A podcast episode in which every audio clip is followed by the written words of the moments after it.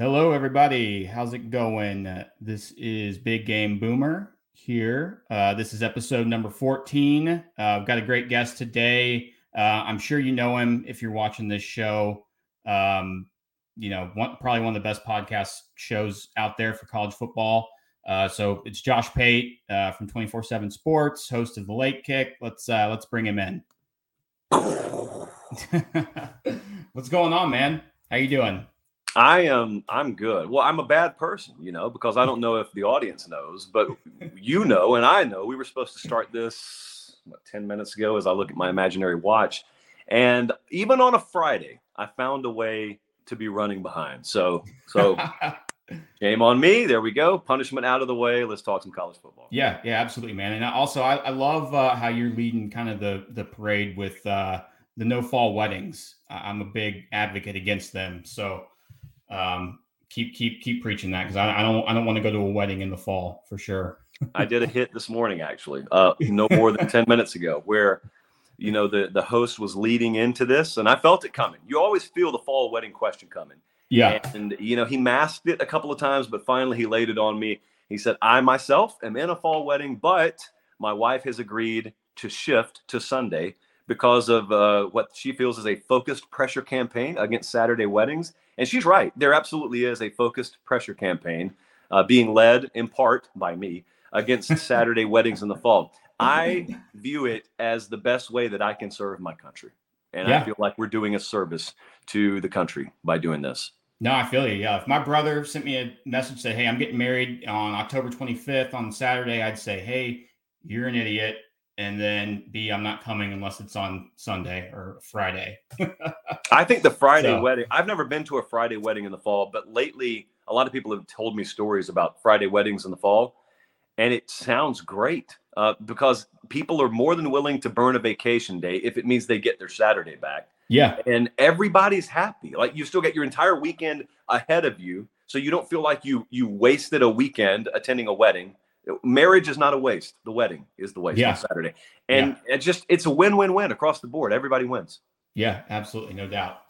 All right, so let's let, let's talk some football here. So I posted about I don't know a month, a month and a half ago. I did like a college football tiers uh, list on Twitter, and I predicted I had my playoff pick. I had um, Alabama and one at one, Ohio State at two, which I mean, I think everyone's got them in the college football playoff this year. And then, so I've got Utah at three, and then NC State at four. Am I crazy, Josh? No crazier than if you would have predicted Michigan and Cincinnati last year, especially Michigan. Think about how crazy that would have sounded last year. Yeah. I picked Iowa State to make the playoff last year. I don't care. I don't care if it sounds crazy because I don't know that we look back on – the way college football seasons play out and see a single one that looks anything like what a preview magazine said. And yet, mm-hmm. anytime you differentiate or you veer off of what the, the consensus opinion is in June or July or whatever, people laugh at it and scoff at it. And it's like, look at history. How could you have ever nailed it at the finish line and not sounded crazy in the preseason? So, I mean, if you're going to take a swing, I'll say this there are a lot crazier teams to take a swing with than NC State. I mean, NC State, yeah. especially if Clemson does not right the ship offensively, the ACC is wide open. I was looking yeah. because we had to do a segment on the show last night. I was looking at Clemson last year, and they I, I thought they lost two games. They lost three games, but the games they won, Georgia Tech and Louisville and Boston College and Syracuse, those were one possession games. Yeah, they, they beat FSU games. by ten. So yeah. there were a lot of other games they didn't lose that they were right there with. My point is, if the ACC looks like that, if the ACC is just one of these bounce a ball one possession conferences this year, why would you not go with the sturdy offensive line, the returning possible Heisman caliber quarterback, and rock solid defense? Why would you? That's, why would that be crazy? Yeah, that's my point. That's why I like them because when you look at the ACC, particularly the Atlantic Division, you've got so you've got NC State, who I think is the most balanced team of any team in that conference. You've got Wake Forest, great offense with Hartman um, and A.T. Perry. They don't have a defense. Um, and then you've got Clemson, who I think probably has one of the best defenses, defensive lines in the country. But we don't know about their quarterback play. Like you said, all their wins last year were ugly.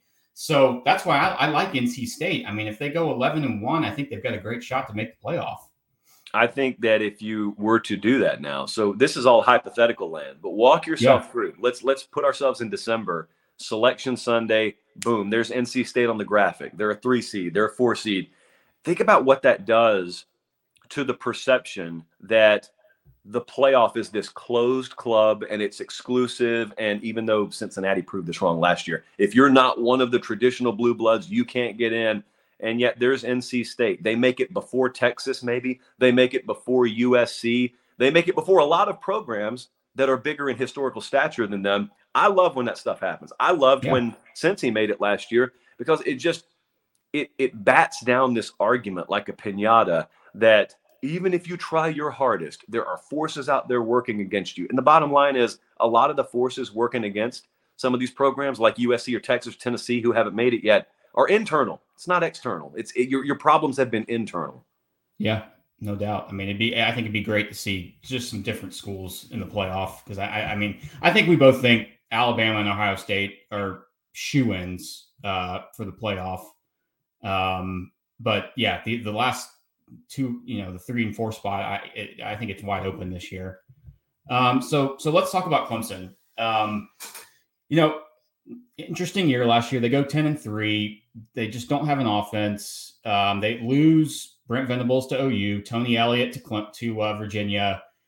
How are you feeling about the Tigers this year? Do you think this is kind of a a make or break season for Dabo um, with, with just all the changes that are going on right now in college football? it's not make or break in terms of job security or anything like that. Yeah, yeah, he's I, not losing his job. I think if you so so there's there to me there are two kinds of pressure in college football. There's there's job security pressure and then there's just what I call competitive pressure. And com- Jimbo, for example, is under competitive pressure. Kirby last year was under competitive pressure. They're not going to lose their job, but yet they have something to prove. Yeah. Well, Dabo's even more unique than either of them because he's won two national championships in a program that he built. He didn't inherit the ready-made Clemson program. So so he had to totally tear the car down and rebuild it and he did that. So he deserves all the credit for that. And those coordinators stayed around so long because of what he built. That's all yeah. part of it. You can't you can't fault him when they leave but not credit him when they're there. Well, anyway, there were a lot of people and I'm including myself here that thought the program had gotten a little stale last year certainly I went and watched them against Georgia, and I was on the field watching them warm up. Every receiver they had looked the same. They're, they all look like pro wrestlers. They're all like 6'3, 215, but none of them can take the top off the defense. So they just had a bunch of the same at receiver. I don't know that that changes a whole lot this year. Uh, I don't I don't know that just not playing football for six months is enough to magically retool DJ Uiagalelei and make him more poised and accurate. And if we don't see that, to the point we were just making a second ago, and they again miss out on the ACC championship game, at that point, it is fair to say, all right, we're now in an era where Dabo lost two of the coordinators that were integral parts of him making this run. He did not go outside for the new hires. He promoted from within, even though the program felt stale. And, you know, it was my personal opinion that maybe some fresh blood and fresh ideas were needed. He didn't think that. So yeah. his philosophy he executed, and it turns out that that philosophy did not yield positive returns. Also, he's got his stance on the portal. He's got his stance on NIL. Mm-hmm. All of that'll be under, I, I think, a very fine microscope, regardless. But if they don't make the ACC championship game, the difference is some of the criticism of Dabo Swinney would start to be heard internally inside the Clemson fan base instead of just outside. Because it doesn't really matter what outsiders say but if they start to feel it inside that's a little bit different. Yeah i mean i mean and that's my problem with dabo is like so nick saban's the greatest coach in the game because of his ability to adapt to college football and just the changes of the game. I mean he he was totally against the spread offense you know wanted was crying to the officials and everyone saying hey let's let's you know we got to slow this down for player safety but then he goes out and you know says, fine, I'm going to get better coordinators, guys that can run that spread offense, and we're going to beat you doing it. And then he's adapting to the transfer portal and he's adapting to NIL. I just feel like Dabo's hesitance to to make these changes, it, it's going to cost Clemson in the long run. Um, I really do. I'll, I'll tell you the difference here, and there is a big difference. When Saban resisted the tempo based RPO offenses, that's just not the way he preferred the game to be played. He yeah. was not morally or ethically opposed to it. It was just principle. He didn't think that that's the way he wanted football to look. But he knew all the while I could do what they're doing better than they are. I just don't want to. Yeah. But all but but he knew in the back of his mind, if this doesn't change, I'm just going to do it that way and I'm going to beat him. With Dabo, I really feel like there there's like an ethical side of him. There is a there is a values and principle side of him yeah, that is opposed. Right. Like at a yeah. cellular level, he's opposed to some of the directions that these new changes are taking the sport, and that's why Saban's it, it Saban it was it was as easy as him just waking up one morning and deciding, all right, I'm making the change. Dabo's not going to have that morning. I don't think. Now yeah. they, he may dip his toe a little bit more in. I, I don't think we're going to continue to live in an era where they never use the portal. I don't think that's going to happen. But I do think that they will be more reluctant, and he will be more reluctant, as he has said. He just doesn't believe in building his program that way. And you are putting yourself voluntarily at a competitive disadvantage relative to the teams you play and you're not always going to live in a world where it's Clemson and then three or four gaps and then the rest of the conference. And so when that starts to cost you, that's really when the crossroads are met. Yeah. No, I mean this this year is going to be really interesting to see how how how it pans out for Clemson. So let's shift let's shift to the SEC West here. So this is something I kind of wanted to do. If you had to rank it today, if the season started tomorrow, who, who what would you have the SEC West finishing what, how would you rank them? I, am gonna I'm gonna do it. So uh, Alabama, I've got number one. Who, who, do you have at one? I would have Alabama. Yeah. Okay. Two. Who do you have? Uh, I want to say I have A and M power rated number two in the West right now. Okay. See, I've got Arkansas. I I really like Sam Pittman and uh, KJ Jefferson. That defense. Okay. Uh, three. I believe we have so Ole Miss and Arkansas. They are they are percentage points two and or three and four. Um, if I had to pick, I'll pick Arkansas three, Ole Miss four. But those, and I'm just talking power rating. Yeah. So so I'm talking about where I'm going to start them this in the season. So it's Bama, it's A and M, and then it's Arkansas, Ole Miss, interchangeable. Okay. Yeah. See, see, you know, one team that's not getting enough talk in, in the SEC West is I think Mississippi State. Um, you know, they've got a veteran team coming back with Will Rogers at quarterback, and Mike Leach's best teams uh, have you know have done the best at, at Tech or at Washington State. So I, I, think that's a team to kind of watch out for. And with Ole Miss, it's like, God, the whole roster is like completely new. Um, are all those players? How are they going to gel together? It's it's going to be interesting. Um, well, I, I thought that about Ole Miss last year. Yeah, you know, I, I, watched them last. I thought, how in the world are they going to put a, a competent product on the field defensively? And they improved steadily throughout the year. And I've watched I've watched Lane Kiffin enough with quarterbacks to know that there are some guys that deserve benefit of the doubt in certain aspects, and Lane Kiffin and quarterbacks being one of them. And even if Jackson Dart doesn't pan out for them, it may not be that the guy's just terrible. It may be that Luke Altmyer put forth a stiff enough competition where he just won the job. So yeah. I, I don't expect them to be a finished product out of the gate. What I am saying is, if you look at talent acquisition, if you look at overall just raw talent level on a roster, Ole Miss at their A minus level, I never expect A plus from teams, but a B plus A minus level of consistency from Ole Miss, it, it, has them as a top 10 team in the country because that's what they're capable of if if all of that pans out and they don't have devastating injury, etc. So um, I would have Mississippi State in the six or seven spot, actually. I'd have them behind okay. LSU even. Okay. Well, where do you got Auburn?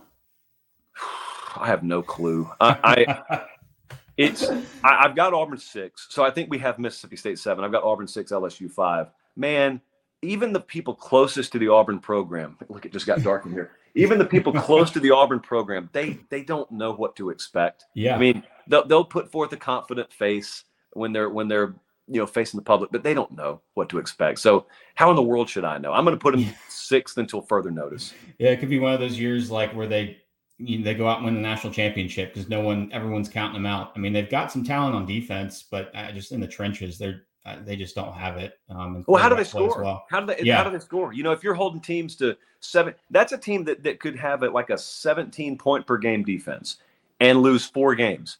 You could you could turn on Auburn games and see like 19 to 13, 17 to 14. Those are the kind of games you could see this year. because you talk about Auburn offense and it just starts and ends with Tank Bigsby. Yeah. So what am I going to do? Am I going to run the guy 30 times a game? It's not, I don't even think that's a responsible way if you're not named Derrick Henry to handle college running backs. Period. No, so I don't know up. how they score. I don't. I have no clue what the answer is at quarterback there. They don't either. I have no yeah. clue. Yeah, no, I agree. Uh, we'll see for sure. I, am not. I'm not feeling good about this year for the Tigers, though. All right, so let's shift. Let's go up north. Um, one of my favorite coaches, uh, teams that I think is hot right now, Michigan State. I love what Mel Tucker is doing up there. I think they have a chance to be the next Clemson uh, potentially, um, kind of a team that just kind of comes out of nowhere and starts winning big. How are you feeling about the way that he's kind of recruiting right now? Because like D'Antonio, when he was there, he was he kind of got his talent out of Ohio. But if you look at like Michigan State's recruiting, Tucker's going all over the country. He's going down to Georgia, Florida, Texas. I mean, they just picked up two guys from Texas and Florida, two top 300 guys. Is that sustainable for a school like Michigan State? Yes, it is. The hardest part for them was going to be to start that role. Yeah. Now that they've got it rolling a little bit, it'll be very infectious. I expected this. Um, it's outside the norm. In fact, it's never really happened at Michigan State. But when Mel Tucker came in there, he was adamant we're going to recruit nationally. He was so in tune and in touch with what the Michigan State job required if they wanted to be a contender every year. You know, if you want to get if you want to flirt with the Gator Bowl every two or three years, you can recruit regionally there. You'll be fine. Yeah. Use a hard nosed product, just like D'Antonio had. But if you want to go further, if you want to roll into Columbus, Ohio, and have a shot to beat them, if you want to be in that Big Ten championship conversation, in that playoff conversation in November, you got to recruit nationally. And I think that all it takes, and this is a loaded sentence, all it takes is doing what's never been done before. You know, if you want to, if you want to have history, then you've got to be the one that makes the history. And at Michigan State, they're doing things right now. I can tell you in the recruiting industry that continues every day to make people go, wow, what? Whoa. It's just you yeah. get that every day. And it's because no one's ever believed you could take that Spartan logo and sell it to kids in Florida or Texas or wherever the case may be. And they're they're right to think that because in the past it hasn't happened. That's just because the right guy hasn't come in there to sell it. I think they've got the right guy in there now.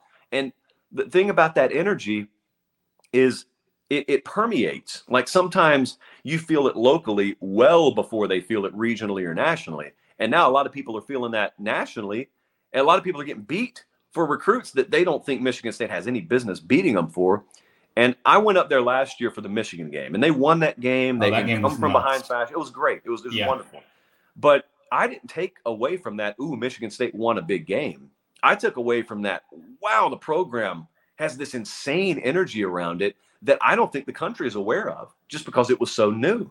Yeah. And sure, they, they saw it a little bit on TV that day. But man, if you could if if everyone listening and watching could just go spend a couple of days around East Lansing like we were able to do because we get to be on the road with the programs a little bit, oh, it it's so obvious how different that place feels when you're there a couple of days.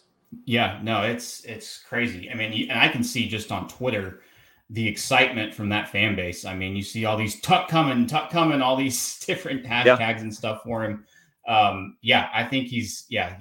I'm a big fan of what Tucker's doing. They just got to get that secondary uh, cleaned up because their passing, uh, their secondary and pass defense was just atrocious last year. But uh, I, I, like what he's doing. Um, you know, another school in the Big Ten that, that's interesting to me is Iowa. Um, they win the Big Ten West, but then they get spanked by Michigan in the in the Big Ten championship and then lose their bowl game to Kentucky. So you kind of leave the season, um, you know, with a sour taste in your mouth. And they had one of the worst offenses in the country, and they really did not make any changes, um, uh, which kind of shocked me. What are your thoughts on Iowa just as a whole? I think that they're where they want to be. You know, if of course, if you were to ask Kirk Ferentz or you were to ask anyone around the Iowa program, hey, would you like to win a national championship? Of course, they'd say yes. But yeah. really, if you ask them, be real now, do you think you're capable of acquiring the talent it takes and really operating at that level? They'd probably, if they were truthful with you, say it's unlikely. But then again, we are Iowa. We are not Ohio State or Alabama. So the expectation is properly calibrated around here. And I think that's right. It's kind of like Kentucky football. No one at Kentucky expects to win a championship. That's why they're very happy. They're not content, but they're happy with where they are. And Iowa fans have learned to be happy and learned to understand this is a very tiered sport. The San Diego Chargers and the New York Jets theoretically operate on the same plane. Iowa yeah. football and Alabama football do not operate on the same plane, even though you're told they play the same sport. And having said all that, I say you we we are talking now about the two different approaches because because Iowa and Michigan State really over the past decade you've seen comparable results really. Um, it, certainly in terms of the peak achievement level, you would think about those programs similarly.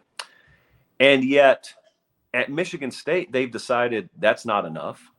At yeah. Iowa, I, I, can only go on what it feels like. At Iowa, they have decided that is enough. And look, if the folks there are happy with that, I'm not going to sit here in Nashville and tell them they're wrong. Uh, but I'm also going to admire what they're doing in East Lansing for for you know going about their business the way they're going about it. Yeah, no. Well, the, my thing with Iowa, like if you look at their offense, it was so bad. Like they were 99th in total scoring, 109th in passing yards, 102nd in rushing yards. That those numbers get most coordinators fired sure. at, at Power Five schools. So it's just it's interesting to me to see them not make really any changes uh, at offense to try and make it you know improve. Well, well, you know what the pushback would be there. The pushback would be if our goal is to win instead of put up offensive numbers, then we are going to run our football program and we're going to operate on game day in a manner that we think gives us the best chance to win. So it could be that if we had Kirk Ferentz, if he called in three way here, he would say, yeah, you're right about all these numbers. But you know what we realized long before you two did? We realized we were not going to acquire a bunch of Amari Coopers and we were we were not going to go get, you know, a bunch of um, all world running backs. So we we knew ahead of time we were never going to put up impressive offensive numbers. So our game plan calls for a truly three-pronged complementary approach. We're going to get enough out of special teams and we're going to get enough out of defense to where we can afford to look like that on a stat sheet but still win the game. As long as we're winning the game, we don't care what the score is, and we don't care where our our offensive production numbers are. That's what his retort would be. And he's right. They're a very, very solid, they're a very good program. You just yeah. said they played for a conference championship last year. So that's very good. I mean, it's not, I know we tend to sometimes fall in the trap of measuring every team against the elite of the elite, and it's not always fair because Iowa football is not capable long term of what Georgia did last year. Uh, But but if we measure them on the right scale, they're very good. Uh, there's there's nothing wrong with what Iowa's doing. Yeah, no, I can definitely see that. Um, all right, just got a couple questions from some fans that ha- have asked some questions here. So um, let's see. This is from Jay Anderson. He wants he's a Kansas fan. He wants to know: Will Lance Leipold lead the Jayhawks to five plus wins this season? Oh man. Okay, so believe it or not, I sat there and I watched the Kansas spring game, and um, I because I because I had one of our viewers say, "Hey, you need to go watch the spring game, man. I think we're going to a bowl." And I said, "Well, that's lofty." Uh, so I went and watched the spring game, I, and I I I know a guy around the program, um, not not like a player or coach, but around the program who who has been excited ever since Lance got there. They've been excited about it. They feel like they've got the right guy and I don't doubt they do now. I mean, the guy's proven himself already, but yeah, there is there is such a challenge in front of you if you are Kansas football to flirt with bowl eligibility. Because I think their over under win total opened at one and a half, went up to two and a half. Think about what I said now. It went up to two and a half.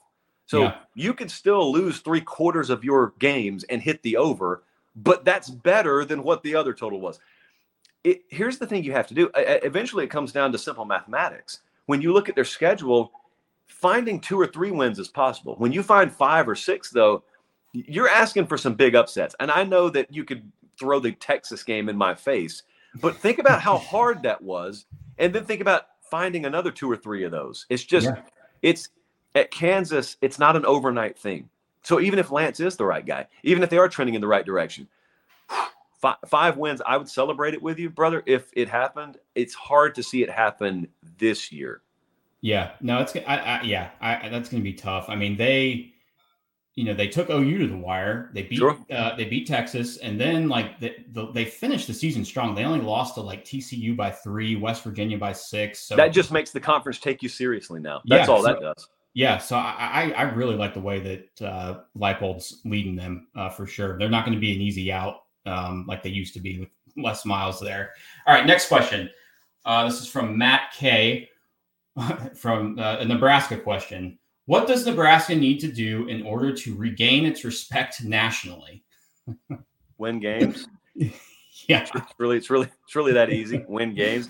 Uh, here's the other thing you got going against you if you're Nebraska. I, I don't know if people have realized this, but when people predict things about you and then you don't validate their prediction, they don't get mad at themselves. They get mad at you for making them look stupid. So right now, not only is Nebraska not winning enough, but all these folks out there who predicted Scott Frost was going to be this puzzle piece, perfect fit in Lincoln, yeah. and it hasn't worked out, you've made all them look dumb too. So they're holding that against you. So not only not only are they not talking positively about Nebraska, they're actively looking for ways to talk negatively about you. Yeah, I mean they're 15 Scott Frost is 15 and 29 there and it's like when you watch Nebraska, it's just the ta- I think the talents there. It's just there's so many self-inflicted wounds. Yeah, the path to win is there. Yeah, I mean they should have beat OU last year. Um, it's just undisciplined and just making these boneheaded plays in the most crucial parts of the game. Um, so I just I, I'd love to see them be good again, but you know they got to clean that stuff up first. All right. I know you're busy. So last question. I've got a bunch of Texas Tech followers. They are, they are they love Joey McGuire. So they want to know how is Joey McGuire going to fare at Texas Tech this year? Can we expect six and six again? I think that's top end doable. Probably more towards the best case. I but I think that's top end doable. I, I, know they've got a road game against NC State. They, yeah, they play NC State and Houston this year for their non-conference. I mean, that, those are two. That's brutal. Which is probably why I would go under that number. Uh, yeah. But again, it's all you aren't what your schedule. You aren't what your record says you are all the time in the sport. Because schedule. If I did nothing more with Texas Tech than replace those games with two FCS games, at the end of the day, if you're if you're six and six, people just look at it and say, "Oh, they're a bowl team." Well, the, the same team against a tougher schedule wouldn't have been. Anyway, that's a that's a soapbox. So my point is, they yeah they could float around there. I think they'll probably be a little bit under that. But what you're looking for is you're looking for solid effort, even if they're in losses, and you're looking for how high can they maintain that recruiting ranking. Because right yeah. now it looks like a typo Number where they're at. the country right yeah. now. Yeah. so I mean, what if they finish t- just top 15? Like, what if they were to do that? Go back and look at the history of Texas Tech recruiting and how rarely that's happened. And if that ends up panning out, if they're top 20, top 15, that's when you know you'll have the right guy, regardless what their record is this year. Yeah, no, McGuire. I mean, he's he's very well connected in the high school, uh, Texas high school uh, network. Um, you know, he knows a lot of those guys and is well connected. So, seems like he's doing all the right things down there. But it, it's a tough job, it's tough to win there. Um, so we'll see. I'd love to see him on there. Josh, I know you're busy, man. Um, you know, I'm a huge fan of your show. Uh, I listen to it all the time. So I appreciate you for coming on. Um, you know, keep doing your thing, man. You're just blowing up.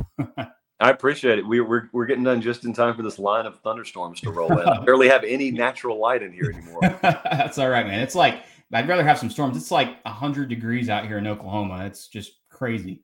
Yeah, I'm not mad at it. I'm not complaining. all right, man. Well, hey, take it easy. Have a good weekend. Appreciate you having me on. All right. Thanks, Josh.